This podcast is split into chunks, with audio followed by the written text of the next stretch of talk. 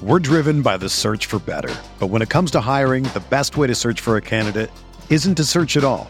Don't search match with Indeed.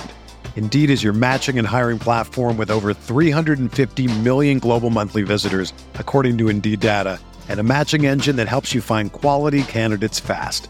Ditch the busy work. Use Indeed for scheduling, screening, and messaging so you can connect with candidates faster. Leveraging over 140 million qualifications and preferences every day, Indeed's matching engine is constantly learning from your preferences, so the more you use Indeed, the better it gets. Join more than 3.5 million businesses worldwide that use Indeed to hire great talent fast. And listeners of this show will get a $75 sponsored job credit to get your jobs more visibility at Indeed.com slash BlueWire. Just go to Indeed.com slash BlueWire right now and support our show by saying that you heard about Indeed on this podcast. That's Indeed.com slash BlueWire. Terms and conditions apply. Need to hire? You need Indeed.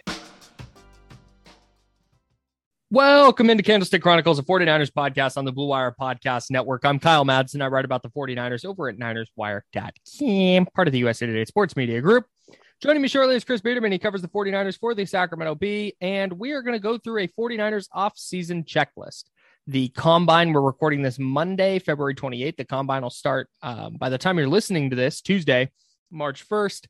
And that's when we're kind of anticipating things will really get rolling with the offseason. So we're going to look ahead to what the 49ers need to do in the trade market, of course, and then in free agency, and then um, a little bit of, of draft stuff. We're not going to get necessarily into specific players, but just kind of some draft strategy and things of that ilk. But first, we're going to have some fun with uh, an NFC West quarterback and his agent.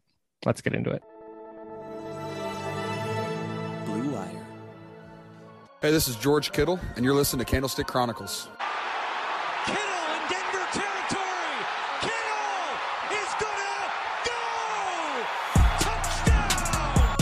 Bosa's got him and a sack him back inside the 30-yard line. Nick Bosa drops Aaron Rodgers for a 13-yard loss. Quick pass caught by Kittle. He dives and he's in. Touchdown 49ers. I thought the Kyler Murray thing was a bit at first. The graphic that got posted. It looks like a bit. So, for those of you who are not on Twitter, which um, Congratulations. good for you, very very good for you.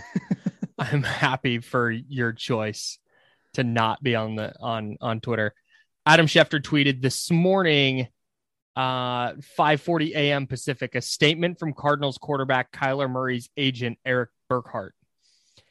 And what follows is like a a like word doc with a border and a photo of Kyler and Kyler's logo on it, and then in all caps, poorly worded, also wordy, like too many words that are also bad, badly, poorly used words. So too many poorly used words. There's like a, a pattern There's- on the background.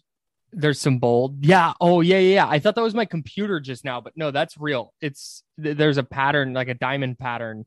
It's like a snake skin background. Is the snake skin a subtle hint at the Diamondbacks, meaning Kyler Murray is going to come play baseball for the A's once the MLB lockout is over? Chris. Uh, is is is Major League Baseball ever going to resume playing? That's that's Oh. probably the better question. Um, Maybe if the Players Association sent over a graphic in all caps with some random bold type in it I mean, we repeats itself. Action actions do speak much louder than words in this volatile business. So that would That's make a direct quote. that would, that, that would make sense. Yeah, so that's my favorite part of this thing, right? It's a bunch of stuff. It's like whatever. Card the Cardinals have been successful and gotten better since Kyler Murray's arrival. Blah blah blah. It's just very like I, I get there's been sort of a weird information campaign against Kyler this offseason, and it sounds like there's plenty of drama between him and the Cardinals. I don't understand why releasing this note is a good is is a good idea at all. Like none of it seems like a good look. And there's a part in bold in the note that is entirely all caps. The whole thing. It says actions speak much louder than words in this volatile business. You know what this note is? I've often said that. A bunch of words. okay, this yeah, note is a bunch of words, and the whole thesis here, bold. It's it's there are a bunch of thick paragraphs. There's one sentence that stands alone right in the middle of it. Actions speak much louder than words in this volatile business. This note is words. I need to I need to get to what's directly after that because it's totally unhinged. Okay, go for it. Listen to all these unnecessary words. Like if you were editing this thing, you could you could legitimately edit this edit the the entire thing down to like three sentences. Yeah. But it's like Kyler Murray was like put out a statement. Here's a word count.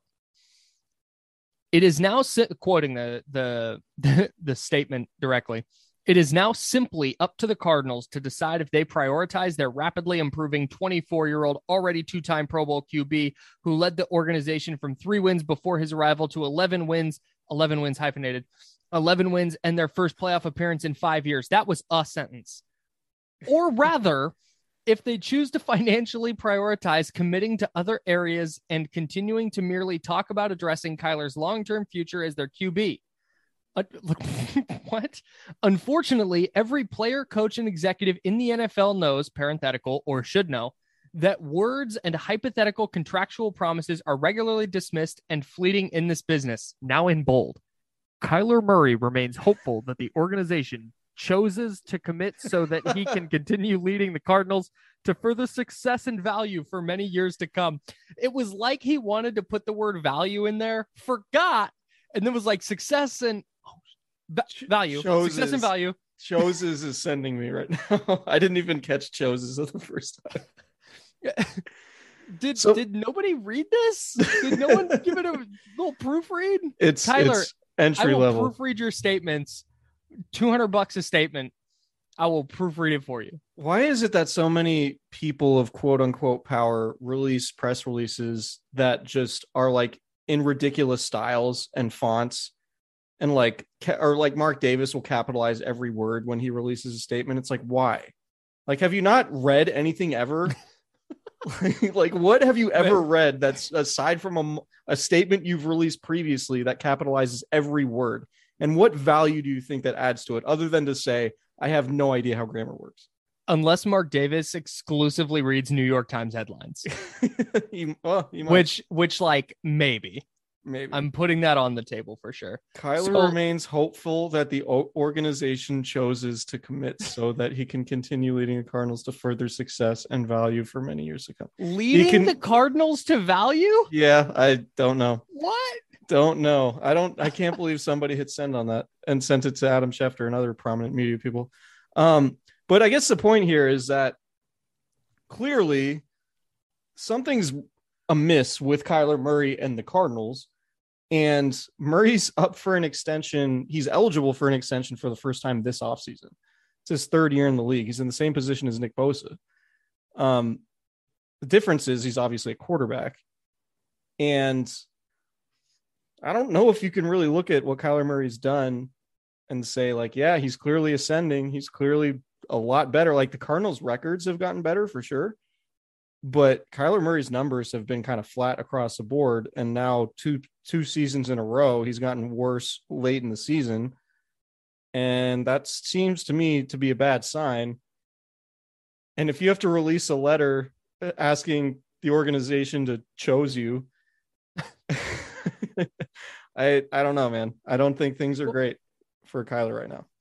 and and just to it's kind of wild that the 49ers quarterback situation is what it is and it's like one of the most normal quarterback situations in the NFC West with Russell Wilson deleting all the Seahawks stuff from his social media and possibly wanting out and Kyler Murray doing this and Matthew Stafford watching a girl fall off a stage um um no I you get it with the Cardinals though. Like if Kyler Murray's agent threw an offer at them that was like, give us 50 mil and structure it this way, because we know how important the structure is, structure it this way so you can sign some guys this year, but we want Patrick Mahomes money.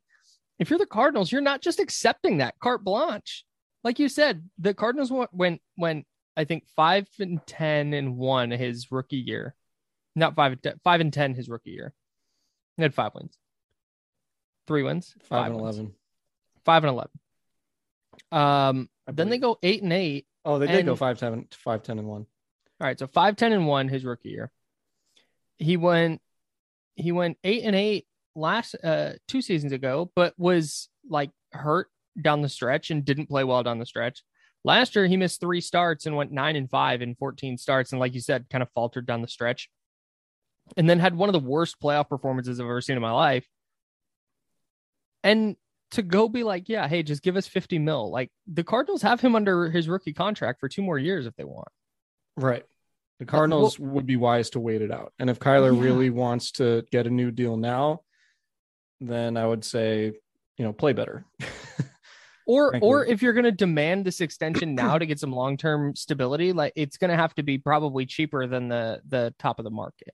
Yeah, and, and to your point too, just stepping back a little bit, like we talk about Jimmy Garoppolo a lot and praise sort of the way he handled the season. And that was ultimately, aside from just playing well enough to get the 49ers to the NFC championship game, one of the more endearing things about Jimmy Garoppolo to the 49ers is the fact that none of this shit came up when Jimmy Garoppolo had every opportunity to make it weird and to create drama and didn't. And he just decided to, you know, he you can say what he want about how he plays, but the Niners didn't have to deal with any of this stuff. Jimmy Garoppolo, after the trade happened and, and the Niners told the entire world that they were dra- moving up to draft his replacement, he didn't bitch and moan. He didn't say, trade me now. He didn't say, you know, get me somewhere where I can get a contract extension. Like there was none of that. And that's that's ultimately the difference in why that stuff matters because you know, look, we've seen it with Aaron Rodgers, we've seen it to a certain extent with Russell Wilson, we've seen it with Deshaun Watson to a very different level with legal issues that we can't even put in the same bucket. But the point here is there isn't all of that ancillary BS with Jimmy Garoppolo that ultimately affects the product on the field. Right. And that to me is what is what's notable about, you know, looking at Kyler Murray's situation, looking at Russell Wilson's situation, Aaron Rodgers. There's a whole lot of stuff that comes with those guys, even though they're markedly better quarterbacks than Jimmy Garoppolo. And mm-hmm. Jimmy's just like, yeah, cool. You draft my replacement. All right. I'm going to put my nose down and play hard. And we're going to win some games and we're going to make a run in the playoffs. And then I'll bounce. And that's cool. You know, like it, it there, it wasn't, it wasn't any of this ridiculous letter writing or anything like that. Like Kyler Murray's agent, I mean, I don't, I don't know Erik Burkhardt, uh, but this is just not a good look. It's a very tough look. And credit to Jimmy Garoppolo for just kind of keeping his nose to the grindstone and I mean, like you said, just leading a team and starting 15 of the 17 games and starting all three playoff games and playing through an injury. And that matters because as we've often said, actions speak much louder than words in this volatile business. So here's a bunch of words. a bunch of the wrong words, like not even the right words. It's not like, wow, good I hope- statement. Is I hope the Cardinals end up choosing Murray. That would be great. all right. Let's get to the 49ers. Yeah. We just needed to have some fun with that because it was just off the rails entirely. That's what I mean. Honestly, that's that's some good February 28th content right there. I'm mad I don't write for Cards Wire. Shout out to our guy Jess Root. Yeah. But I mean, maybe you could editorialize and shoot him something. He'd probably be down for the content. no, if I'm gonna write, I'm gonna write for Niners Wire. Fair enough. Fair enough. Um, six differences between Kyler Murray and Jimmy Garoppolo. Mm, interesting. One, Jimmy Garoppolo never released a totally unhinged statement. Two, Jimmy's a little taller. Three, linebacker mentality. LB mentality for sure. Four, not as fast, certainly slower. Anyways, Five, quarterback Let's- sneak. Metrics. six, NA. Yeah. All right. Uh, let, let's get to the 49ers offseason checklist that we've kind of put together. And we're going to kind of just go through and each of these things is something that needs to get done, not necessarily in this order, but this is something I think the context for me is if they do these things, they will be in a very good position to be in the playoffs again next year and depending on how Trey Lance develops, be a really dangerous team in the playoffs. And a lot of this comes back to Trey Lance, right? Like, Yeah. if if he if he's just not very good, then what the 49ers do this offseason matters matters less. But if he's going to be awesome, then they could they could very very easily put a a Super Bowl caliber team around him Right. in in one offseason. Yeah. So to me, like the biggest moves of this offseason or the, the most important things of this offseason for the 49ers are locking up Deebo Samuel and Nick Bosa. Mm-hmm. Um and developing Trey Lance. And then everything else, which we'll go through here, is just sort of a necessary checklist. But but those are the most important things. Like years down the line, if and when the 49ers re-sign Nick Bosa and Deebo Samuel, and they're both perennial Pro Bowlers and helping them win playoff games for a long time, you know, the 2022 offseason where they ink those big deals that that keep them around is ultimately going to be um, the sticking point when we look back. So that's that's first and foremost, I think, on top of obviously getting Trey Lance to develop, but that's that's more up to Trey Lance and and I guess the coaching staff and whatever Trey Lance does with his inner circle than like what John Lynch and Adam Peters are doing Right. in in Indianapolis this week, right? but they they can't they can't really work on that necessarily i think until they trade jimmy garoppolo Yeah, they they have to do that as soon as possible, really. getting his getting his 25 million dollar cap hit off the books well it's 27 million if they keep him 25 if they trade so they can save 25 million dollars against a cap. Right now according to over the cap the 49ers have negative 11 million dollars in effective cap space which is the maximum amount of cap space once they sign 51 players. So they they need the they need the room. And we've talked about that before on the podcast. Like that's a big reason why they're going to trade him and why the notion that they they wouldn't is is pretty off base because if they don't they they aren't going to have any money Yeah, I mean they they won't have any money to make the roster better for sure. Right. Like they'll they'll have you know they'll clear once they trade Jimmy Garoppolo and then I'm sure they're going to restructure Arik Armstead and potentially add a year or two to Jimmy Ward's contract. Um, there are probably probably other guys that I'm not mentioning that could get restructures, but it sounds like they're going to have somewhere around forty million dollars in cap space, and that's you know some of that is going to be allocated to Bosa and Samuel. Um, I, I we'll see about like free agency, and we'll we'll talk about it. But I don't know that they're going to be big spenders. I, I think it's more likely they would pay somebody like Laken Tomlinson a market level contract than like go out and spend, you know, twenty two million a year on J.C. Jackson or something like that. Sure. Yeah, and we'll we'll dive into that a little further. But for me, like number one on the checklist, I think even more so than than Deebo and, and Nick Bosa is trading Garoppolo because I don't think any other dominoes can really fall until his contract's off the books. Yeah. And Bosa's under contract for another year. Samuel's under contract for another year. And obviously they'll want to get those extensions done as soon as possible. But the Garoppolo deal for me has to come first because that's that's a getting that question mark just out out just stop stop the it stops the media from doing the maybe they don't trade him oh we'll see getting getting that out of the locker room and getting his money off the books is just two vital things that just have to be done this offseason. Like when Yeah. you're looking at this list, it's like if they don't do this thing, they're like they don't re-sign Laken Tomlinson. Okay, they can fix that. If they don't trade Jimmy Garoppolo, and I guess I can just cut him. But it, I think it would be kind of a, a, a disaster if they're not getting anything back for him. Yeah, so there were there was some reporting from the Athletic. Uh, Jeff Howe's who Jeff Howe, who was at the combine, um, reported on Monday. He he sort of had a, a roundup of where things stand with the quarterback market. Um, and and there are a few graphs in here that that stuck out to me. He said, "quote The Commanders have already inquired about every quarterback who might be available, according to a source. The early digging is a sign that they plan to be aggressive in an attempt to upgrade the position." The Colts, Buccaneers, Saints, Panthers, and Steelers also figure to be diligent, according to sources. So that's Washington, Indy, Tampa, New Orleans, Carolina, Pittsburgh. Six teams that are potentially in the market for quarterbacks. So Um, you know, and Denver is is probably going to be in the mix for Aaron Rodgers specifically. Um, if Houston does move Deshaun Watson, then they open up.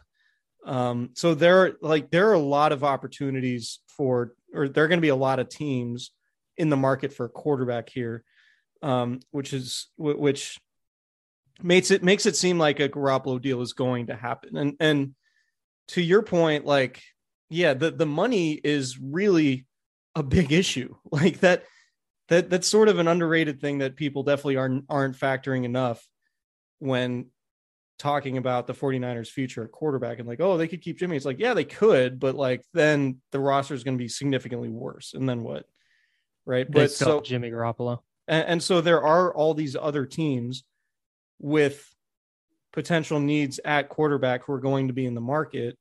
And I think the 49ers are, are going to be in a pretty good spot, regardless of what happens with Aaron Rodgers and Russell Wilson and Deshaun Watson. And I would say, you know, another thing Howe said was that Deshaun Watson teams haven't been willing to really trade for Deshaun Watson, or Watson hasn't been willing or in a spot to go anywhere else because he's not settling with his 22 lawsuits, right? Those are civil suits that he could settle and more or less put to bed from a civil perspective.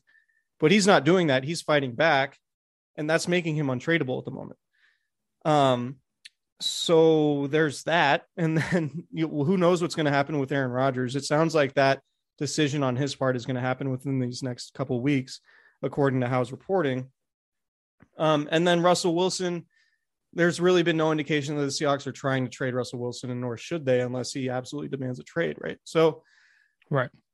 The 49ers are sitting in a pretty good spot with, you could say, six or seven teams in the market for a quarterback, and Jimmy Garoppolo potentially being the best one available, which includes the draft class. And if you look at Daniel Jeremiah's top 50 prospects list, Just writing this down. yeah, he had, was it Cody Pickett 28th? Cody Pickett is the first sorry, QB at 28. Kenny Pickett, Cody Pickett. oh, yeah. Kenny Pickett, 49ers legend. yeah, Kenny Cody- Pickett. Uh, he's 28.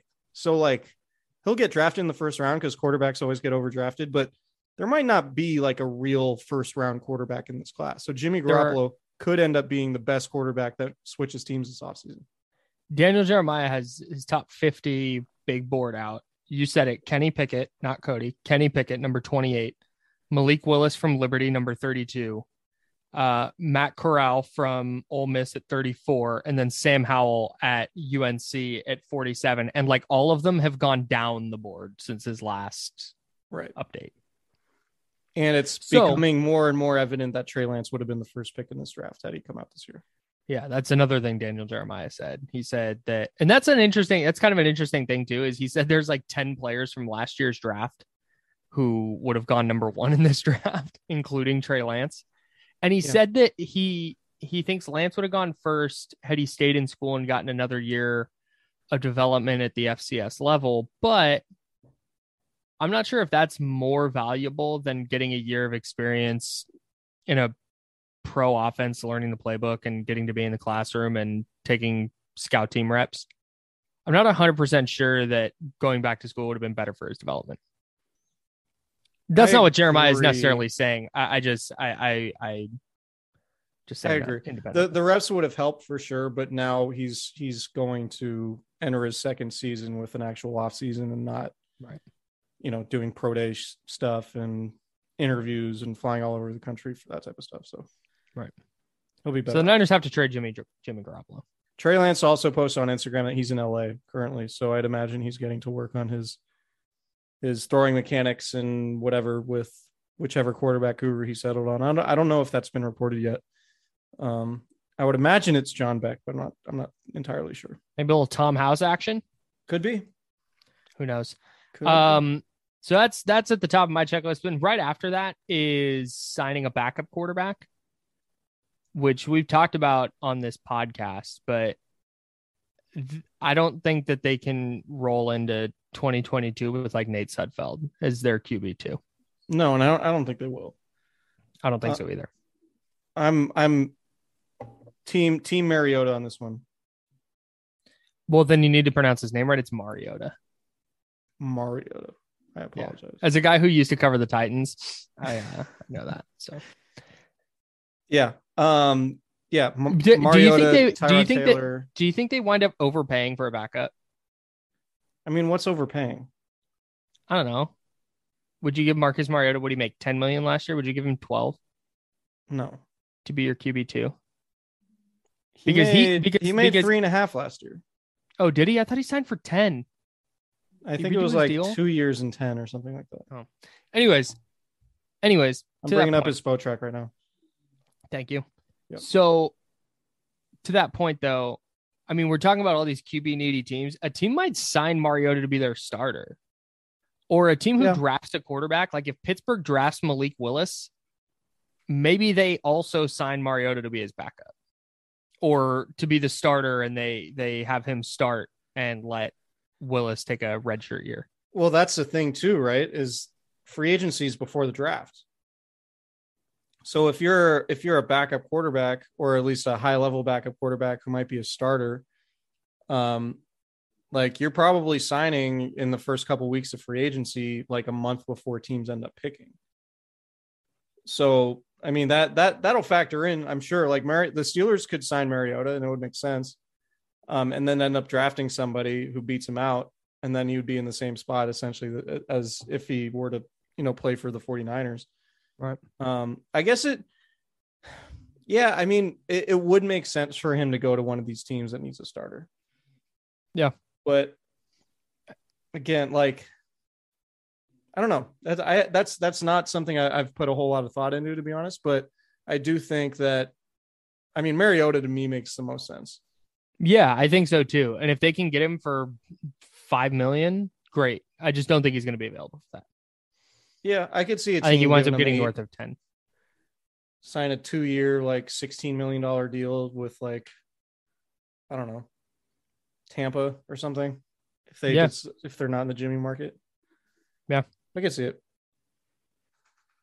I I'm I'm remaining committed that they just go all in on the Mahomes bit and just sign Chad Henne to be his backup. That's Yeah. my. but Sure. I think that's a kind of like just somebody. I, I think and and as we go through this, talking about why it's important, I I think that that that having a player who can like if you have to start him, it's like okay, he might be able to win this game for you, but more so just being like a a coach in the on the bench and in meeting rooms, like somebody who's been through it. Like Colt McCoy would be another great addition, I think. Like somebody who's just a career backup. Like he knows the role, he knows the job. He just went through it with Kyler.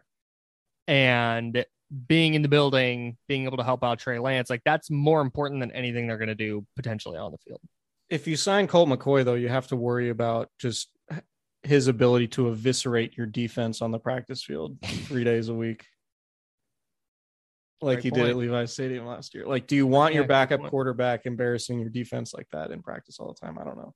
If you can't, if he's to make them better, tell you that much. Um, no, yeah, I that's a good point. Like for me, if I'm looking for at a backup quarterback, and I know this is probably too lofty an expectation, but I'm like, all right, what if Trey Lance is hurt and you have a playoff game? Like, who do you feel most comfortable with starting? And obviously, you don't feel comfortable starting a backup quarterback, no matter who he is, but which guy would you be like, all right, well, at least we have a shot to keep our season alive with this guy in case of injury? And to me, like, that's why I'm thinking Mariota or Tyrod Taylor. Yeah, and I think Mariota is like absolutely the best option, but I just don't think he's going to be available for the price they're going to want to pay. Yeah. Taylor I makes. I would- Ta- I would if I was betting, I think I'd bet on Tyrod Taylor. Yeah, especially after the Anthony Lynn hiring for sure. Yeah. Um, but yeah, I mean, they should pay. They should be willing to pay like seven and a half million. I would think for a backup. Man. It's a lot That's of money, wild. but like it's a young quarterback, and he runs around. He's he he He does some stuff. he does some stuff. He busted his finger in the preseason last year, and he hurt his knee in his first start. You Yeah. know, like you can't. I, I just don't think they can punt on the backup quarterback spot. For sure. That's all I'm saying. Yeah. I think you're probably right. I think Mariota, my that's my prediction. That's my bold prediction. Marcus Mariota is starting for a team next year. Yeah, I don't hate it, given that we just list, listed off six teams, and like Yeah. if you're looking at, you know, if teams are if I'm a team that like thinks I'm on the cusp of going to the playoffs or like a playoff contender, if I'm looking at like Mitch Trubisky and Marcus Mariota, I'm going with Mariota. Yeah, and I'm not even sure it's close. Here's a question for you. You're the Steelers. You can sign Marcus Mariota for one year, 10 million, or trade a third and a future fifth for Jimmy Garoppolo. What are you doing? Jimmy Garoppolo, I think. Really? Yeah. Hmm. Mm-hmm.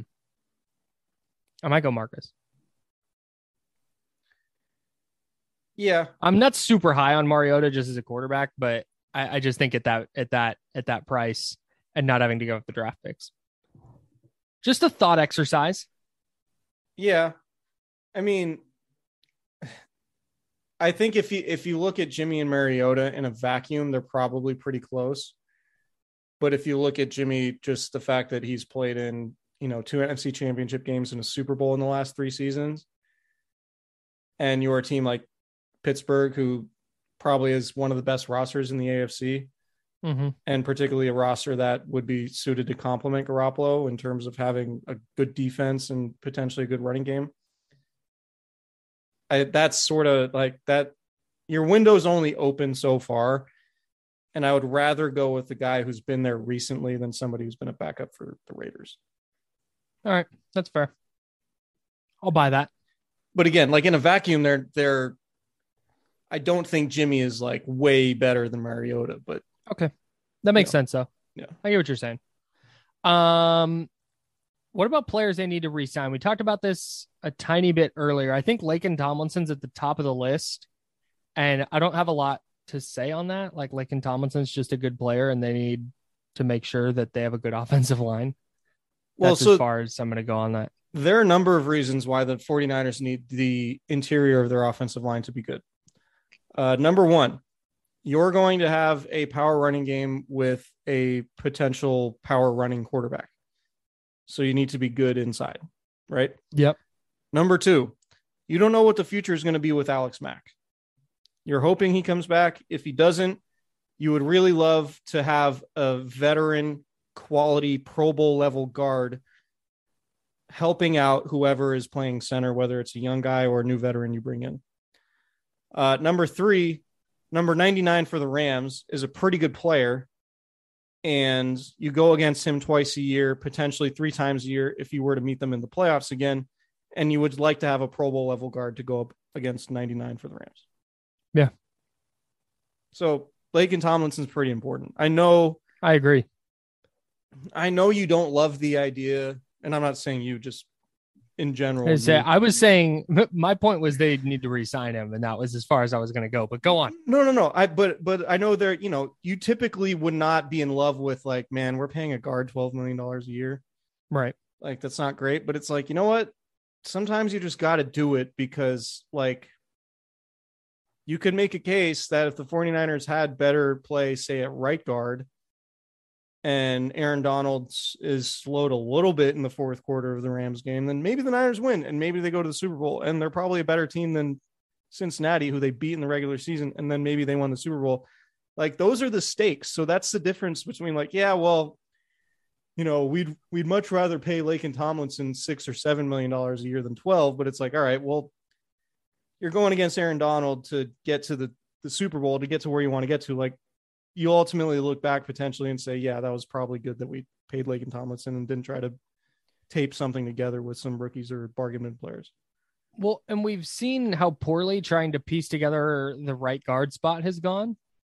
Like that was a problem in the Super Bowl. Chris Jones just kind of took over late in that game. In the NFC Championship game this year, you said it. Aaron Donald just took over late in that game.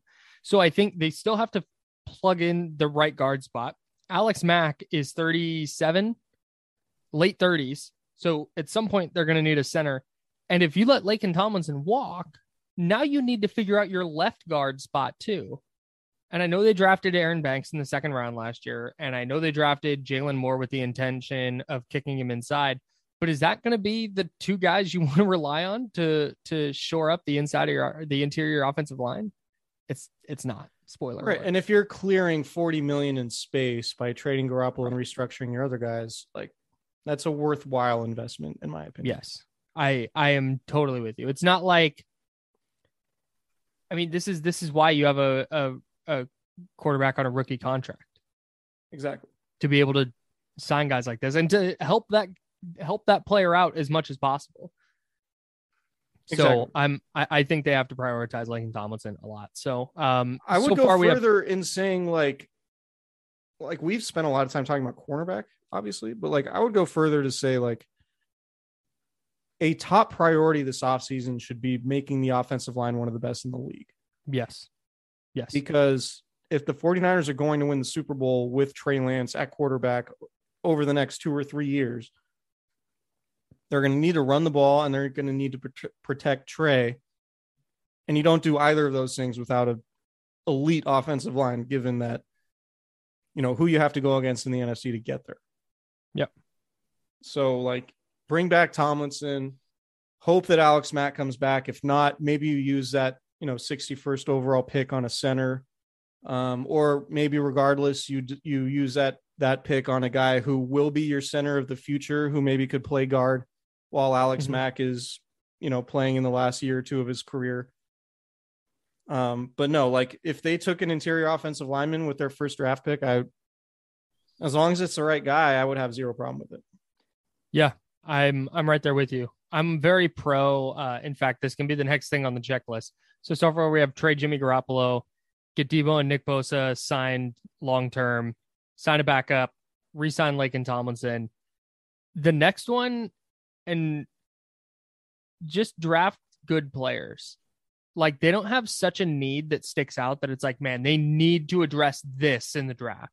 They didn't just trade DeForest Buckner where it's like, man, they got to find his replacement. They just need they have so many spots on their roster that need better depth or a better starter that just whoever the top player is on the board take it. Yes. forget forget need. If if the this isn't going to happen but let's say uh drake london a, a receiver from usc that almost everybody has is a top three receiver in this draft if he falls to 61 draft him like they don't need a receiver but shoot like get good players Yeah. that's that's something that and i think that's why they've been successful in the later rounds is because at that point they start drafting for need and they're just like oh here's a talented guy let's take him Right. Yeah, I, I agree. Um, I, I do think when you look at like the fifth round, that's the, the reason why they do have success there is, is, is that they're not drafting their like, you know, they didn't draft Dre Greenlaw because they absolutely had to have a linebacker. There was like, well, here's a guy who's been starting for four years and we think is a high level individual and who's, you know, faster Fast. than he tested and all of that stuff. And we're thrilled that he's here. And then he comes in and ends up being a very valuable player for them as a rookie when they go to the Super Bowl and makes a lot of big plays, right? Right. Um, George Kittle, same boat. Like they did need a tight end, but you know, it wasn't like, okay, we're gonna go get a tight end the first round. We're just like, all right, we like a guy and we're gonna snag him in round five. And that's so I'm with you. Like I think needs ultimately are some of the most overrated things just when talk when having the whole draft conversation because needs change all the time. A need, team needs change when somebody twists an ankle during practice on a Wednesday. Right. Like when you're drafting players, you're banking on that guy being part of your team for the next four to six years or however long mm-hmm. you draft that player thinking we want to get him in the building. We think he's going to be a good player for us. It doesn't matter if you have an opening for him right away. And in some cases, yeah, you obviously like, you know, if the 49ers had lost Trent Williams, then, you know, who knows what they do at, at tackle? Like they might have Right. not drafted Trey Lance and and instead drafted, you know, Slater. They they could have stayed at 12 and drafted Slater out of Mhm. Northwestern or, or done what they done what they need to do to get him because they they you know that's obviously an important spot. But like other than that, just draft good players. Yep. Draft the right guys. We're driven by the search for better. But when it comes to hiring, the best way to search for a candidate isn't to search at all. Don't search match with Indeed. Indeed is your matching and hiring platform with over 350 million global monthly visitors, according to Indeed data, and a matching engine that helps you find quality candidates fast. Ditch the busy work. Use Indeed for scheduling, screening, and messaging so you can connect with candidates faster. Leveraging over 140 million qualifications and preferences every day, Indeed's matching engine is constantly learning from your preferences, so the more you use Indeed, the better it gets.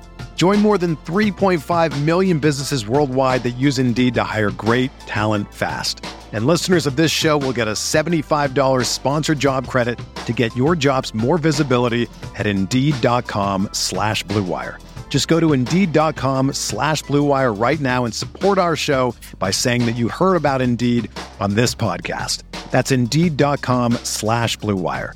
Terms and conditions apply. Need to hire? You need Indeed. I want to get back to. I want That's to the real thing quick. that drives me insane.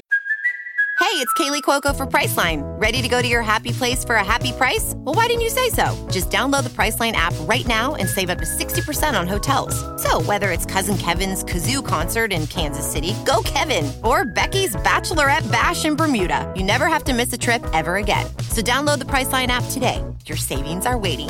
Go to your happy place for a happy price. Go to your happy price, Priceline. about Twitter too, especially draft Twitter. You're like, man, really like this guy, blah blah blah, and everyone's like, no, we don't need him. It's like, okay, so I, I can only like players who like slot No. into the contract situation. Like, who's a free agent? This it's like it doesn't work that way. That's not how the league operates. no team has ever lost the Super Bowl because they had too many good players. Yes, That's never happened. Yeah. Get good players in the building.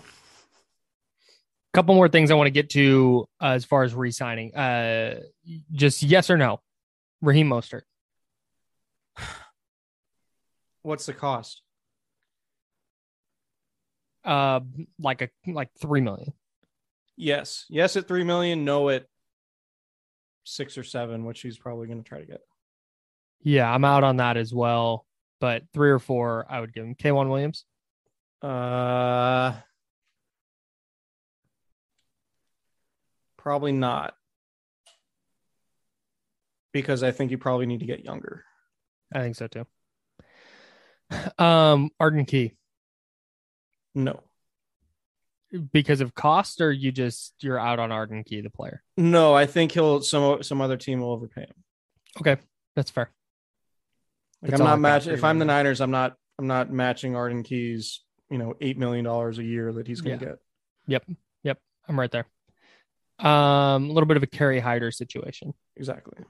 So, getting back to K'Waun Williams, let's talk about the next thing on the checklist. I think they need to help their cornerback depth.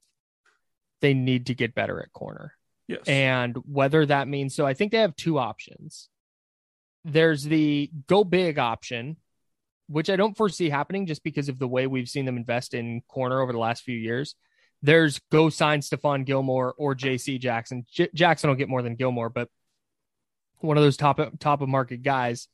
Or you aim a little lower and you get like a Steven Nelson and a Casey Hayward. And those are guys who, okay, maybe they start, maybe one of them is better than Ambry Thomas or Emmanuel Moseley or whatever it is.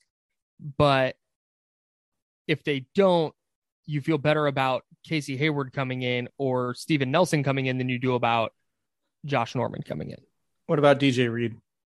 I'm so in on DJ Reed. In fact, if I'm putting together like a list of outside free agents they should go get, he is at or near the top. He's not. I think- he's near the top. I think they would be wise to get a corner who could play in the slot and outside. Yep.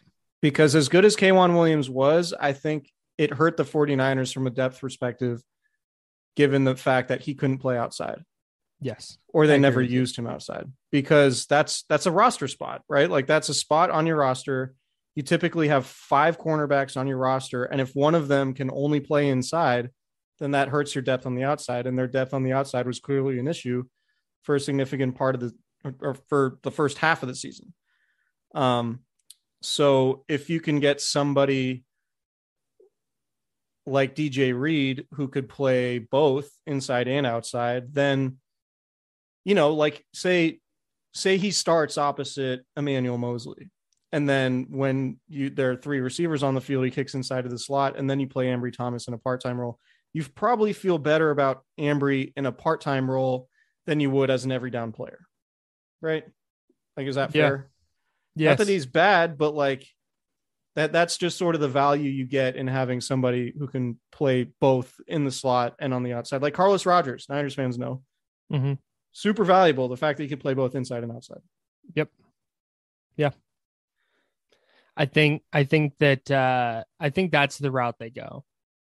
I think they bring in a free agent or two and it's a veteran maybe had one or two like really nice years a couple years ago but have kind of fallen off. And just they need to be 30% better than Josh Norman.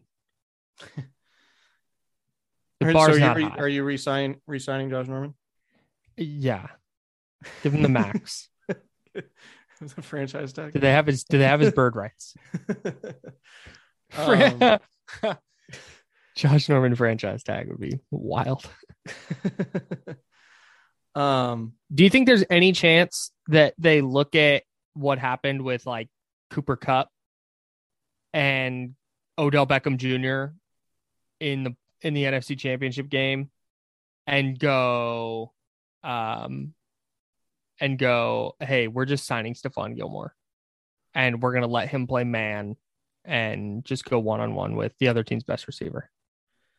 If he's even not- capable of that anymore. that's not typically what they've done schematically. Right. but um but no i mean getting gilmore to me is is a lot like signing richard sherman in 2018 I guess. like back end of his career probably not as physically you know probably not as the same physically that he was earlier on but And he was somebody a who DPOY two years ago. right but i mean corners age pretty quickly as as we've seen and he's been Yeah. hurt Yeah. so yeah i mean that they, it would make sense but again i'm if i'm signing gilmore i'm probably maxing out at like i don't know 10 to 12 million Yeah, I don't think he's going to get more than that. yeah he might but he might Uh, he might decide like hey i really want to win you know like this team makes the most sense for me et cetera et cetera who knows he's an east coast guy so we'll see Yeah. Um, we talked about the offensive line and needing help on the offensive line. The Wait. other, what about dj jones I, I would overpay a little for DJ Jones, but like just because if you're going to base your your defense around your defensive line, and you have a player like Jones who is going to be effective as effective as he is without like making top of market DeForest Buckner, Aaron Donald money, I think you need to hold on to that guy because DJ Jones, I think, is a really good player, but he also might get like paid, paid. Yeah. So I think DJ Jones is going to get more than the 49ers are willing to pay him. I agree. And I won't necessarily fault them for not being willing to pay him. I think ultimately how it's going to shake out is he's going to leave. You remember DJ Jones was a six round pick. Right. And I'm not saying, you know, good nose tackles or score on trees in the sixth round, but like you could potentially replace him with a competent player in, you know, day two or day three of the draft and feel okay about it. And plus, with Arik Armstead playing three technique as well as he did late in the season, I'm probably moving Javon Kinlaw to nose full time. Because I don't know if Javon Kinlaw is a three down player yet. So, like, if you lose DJ Jones, you might just have his replacement right there in Kinlaw. Yeah. And then maybe Kinlaw can give you more as a pass rusher as he continues to develop. But I mean, ultimately, you know, obviously you'd like to have DJ Jones because he's good, but bringing him back also probably means fewer reps for Kinlaw. And you really need Kinlaw to be good. Right. But I also think, I mean, aside aside from that, just to get back to your point on DJ Jones, I mentioned him being a good player, and I would overpay for him a little bit. But I also think like you can get his level of production out of Kevin Givens and Kinlaw and Right. Right. random free agent who signed a Zach Kerr type of player. Quality depth piece. Really quality depth piece. Exactly. Um, and Kentavius Street, by the way. Um, yeah, like if I were to rank the 49ers priorities in terms of free agency, I would put Tomlinson atop the list. And I think I would have K'Waun and DJ Jones significantly lower. DJ Jones probably second for me. But again, like if another team's like, hey, here's you know, four years, $32 million, I'm like, all right, enjoy. Yeah. Best of luck. You know, because I'm probably just drafting another nose tackle, giving those reps to Kinlaw and hoping, you know, Givens and Street can um can come in and do that for you at a much cheaper price. Yeah. And I think they can. Yeah, I think so too. And I love DJ But Jones. can, but if you can get, but if you can re-sign DJ Jones for maybe a little more than they were willing to pay, I think they should do it. one of my bigger regrets during the pandemic or from the pandemic is not getting to eat the the DJ Jones family barbecue. Yeah. Because that was going to happen at some point. DJ had promised us. One of the nicest guys on the team. Really like DJ. He's a really, really good dude. Um, we talked about the offensive line and needing offensive line help. That was on the checklist for sure. I have decided on this take that I'm just ta- I'm just I'm holding on to it. I think the 49ers are going to draft a tight end early. Because they're trading George Kittle. Yep, for Xavier Howard. I love the internet so much. Uh no, I I so Ross Dwelley, Ross the boss, is a free agent. And Sacramento zone. Sacramento's own Ross Dwelley is a free agent. Charlie Woerner is the only other tight end on the roster, and God bless Charlie Woerner, but I think they want another dynamic player as their second tight end. And when I've been very doing my very cursory early reading on on some draft picks, Think there's going to be a couple tight ends at that spot who can block and also catch passes when the Niners pick at 61. And it wouldn't surprise me if there's just like, man, there's a really good player at tight end available at 61 that they take because they need a tight end too who can stretch the field a little bit.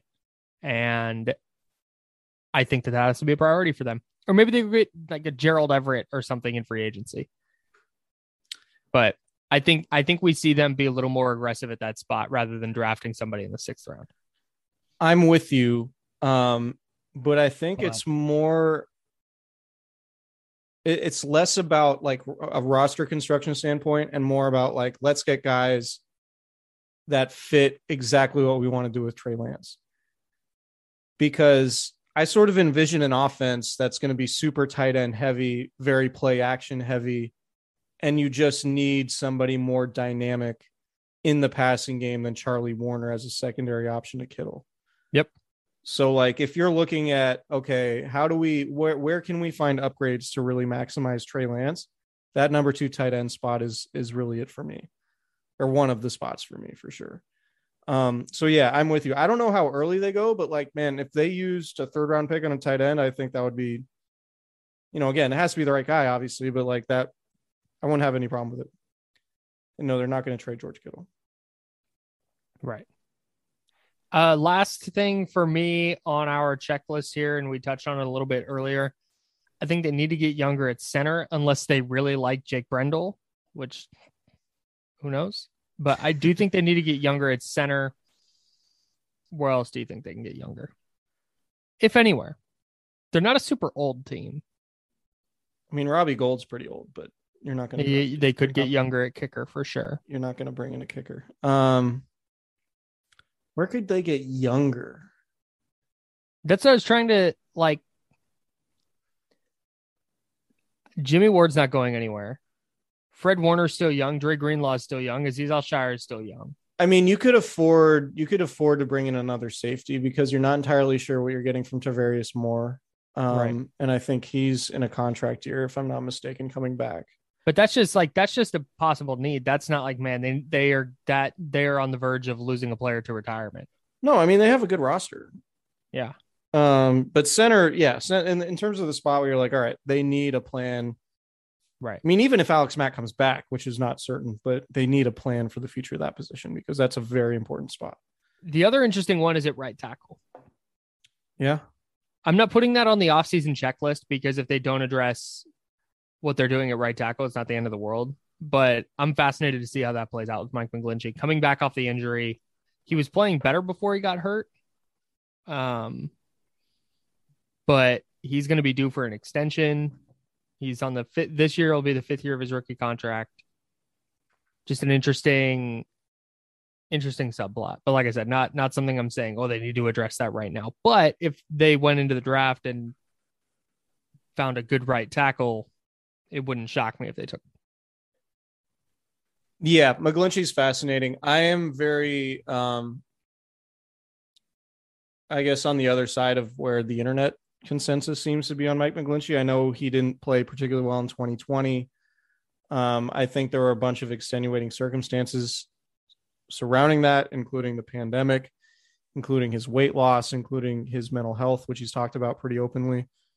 Um, look, McGlinchey was good in 2019, and he was pretty good as a rookie in 2018. So, um, I tend to believe that that's who Mike McGlinchey is as a player, much more so than um, 2020 and then getting hurt last year. So I could see it. Like it would certainly make sense. But I also think that's kind of why you have somebody like Jaylon Moore or Right. Colton McKivitz, right? Yeah. Or even Tom Compton, I guess, um, who who's also a free agent. You franchising you you franchising Tom Compton, by the way. Yes. Okay. Um, Figure out a way to get two franchise tags. Tom Compton one, Josh Norman two. Um, but no, I don't think right tackle is a glaring need as long as McGlinchey's around. But Yeah. you know, given the fact that this is the last year of his rookie contract, you do have to think about it. Yep. So And that's maybe, maybe you can get him cheaper now that he's his stock isn't exactly soaring at the moment. right. If on an extension, I mean. So that's my offseason checklist. Trade Jimmy Garoppolo. You got to sign Deebo Samuel and Nick Bosa to extensions, sign a backup quarterback, re-sign Laken Tomlinson, fix the cornerback depth, get some offensive line help. Not even necessarily starters, but just maybe some better depth. And maybe that's Aaron Banks or Jaylon Moore kind of rising and, and taking over the right guard spot and shoring that up. I think they need to add a second tight end, and I think they need to get younger at center. And even the getting younger at center isn't vital this this year. Like that's at the bottom of the list. That's bonus content. Well, so another thing, like they need to, I guess they need to get the answer from Alex Mack pretty soon here. On Whether whether he's, he's- playing this year. Yeah. Oh yeah, yeah, yeah. I was under the assumption he was going to play this year. No, he's undecided. Oh, he's TBD. Yeah, he's TBD. We don't know. can he get it? Can we get him on the show? Can we get him? Well, you cut out for like a split second. Can we get him on the Pat McAfee show? See if he'll announce it there. Uh, maybe we can get him on the Candlestick Chronicles podcast. Oh, dude, let's do it. Uh, we'll try. Hit your people that know his people. I don't think that's gonna happen. I mean, maybe, but It'd be you know, I could put feelers out there. yeah, why not? Um, Producing. what are you looking forward to most about the NFL scouting combine taking place in Indianapolis this week? Because I know mine. apparently there's some kid from I think it's UTSA who is going to challenge John Ross's 40 yard dash record. Oh, and exciting. I need to see it. That probably means he's going to run like a 4.31, which is still unbelievably impressive. But a 4.28 or whatever John Ross ran is insane. a four eight is fast. I knew kids in high school who ran a four eight, and they were fast as hell. I'm amazed that these dudes are faster than that. Oh yeah. Just, just an aside, like human beings. Somebody somebody I work with who is older. I'm 31 and this person is is older than me by by uh, several years. Is convinced that he'd run a sub 540. we get it. You know Matt Steinman's. no, see, Steiny actually played college hoop, and he is very humble about it. Okay. Um, His co-host, not so much. you know my least favorite, or I love Guru, by the way. Keep Yeah. going. um, my uh, it's not my favorite. So when I say it's my favorite, I'm being completely facetious. But like, sure. Draft prospect X says he'd be a great fit for team Y content, just I'm out. Like, has that bubble popped yet? Do we need to hear about how every single prospect is a fit for every single team because Tell they said it at the podium? Like, of course, a receiver is going to say, "Yeah, I'd love to play for Kyle Shanahan or Sean McVay or Matt Wilford." Like, I'm out. Hit me, hit me when the prospects like, actually, you know what? I don't think I fit there. Yeah. I'm more of a four three defensive end. They play a three four. I, you know, if I got drafted by them, I'd be pretty bummed. Yes. If you're a content news. creator and you're going to the combine and you're listening to this, d- write about the guys Hey. that say they don't fit. Hey, take it a little easy because the first prospect that says he would be a good fit with the Niners is getting blogged about on NinersWire.com. The first one. Dude, Kenny Pickett could be like, I'm a good fit in that offense. And it'd be like, Kenny Pickett. An SEO out. bonanza for sure.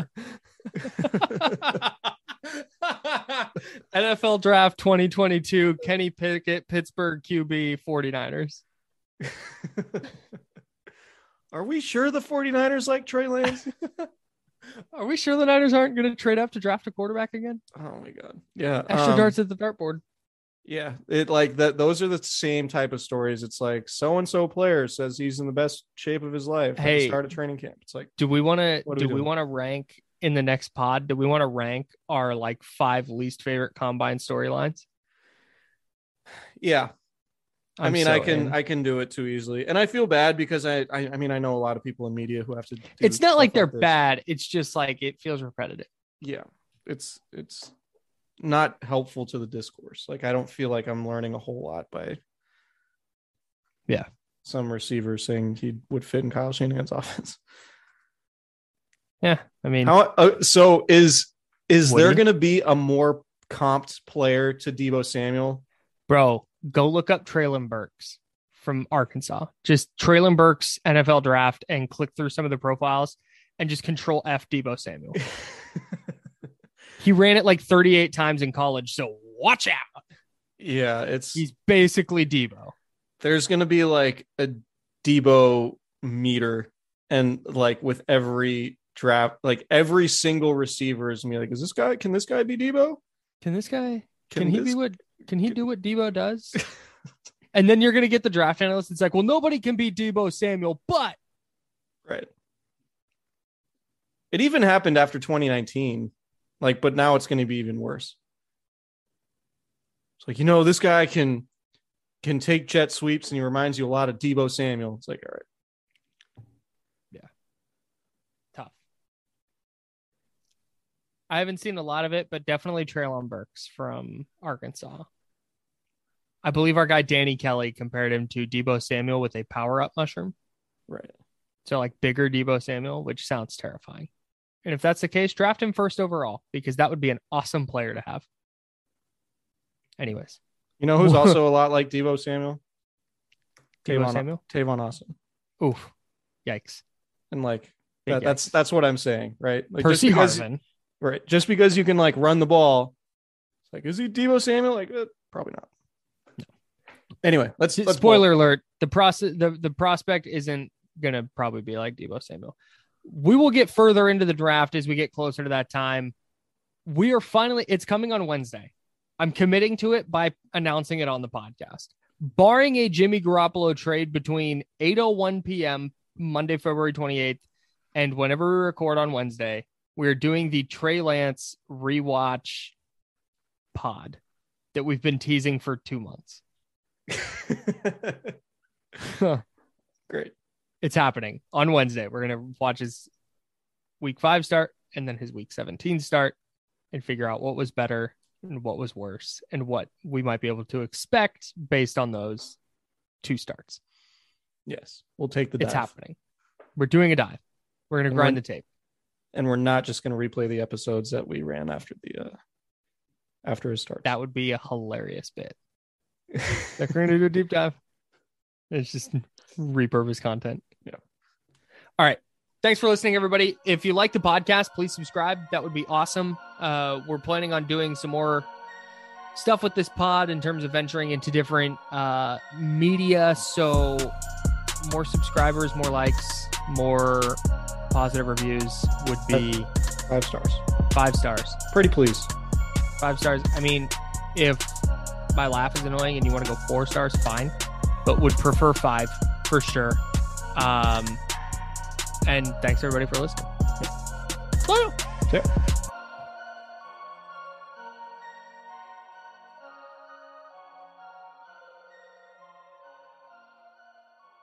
This is the story of the one. As head of maintenance at a concert hall, he knows the show must always go on. That's why he works behind the scenes, ensuring every light is working, the HVAC is humming, and his facility shines. With Grainger's supplies and solutions for every challenge he faces, plus 24 7 customer support, his venue never misses a beat.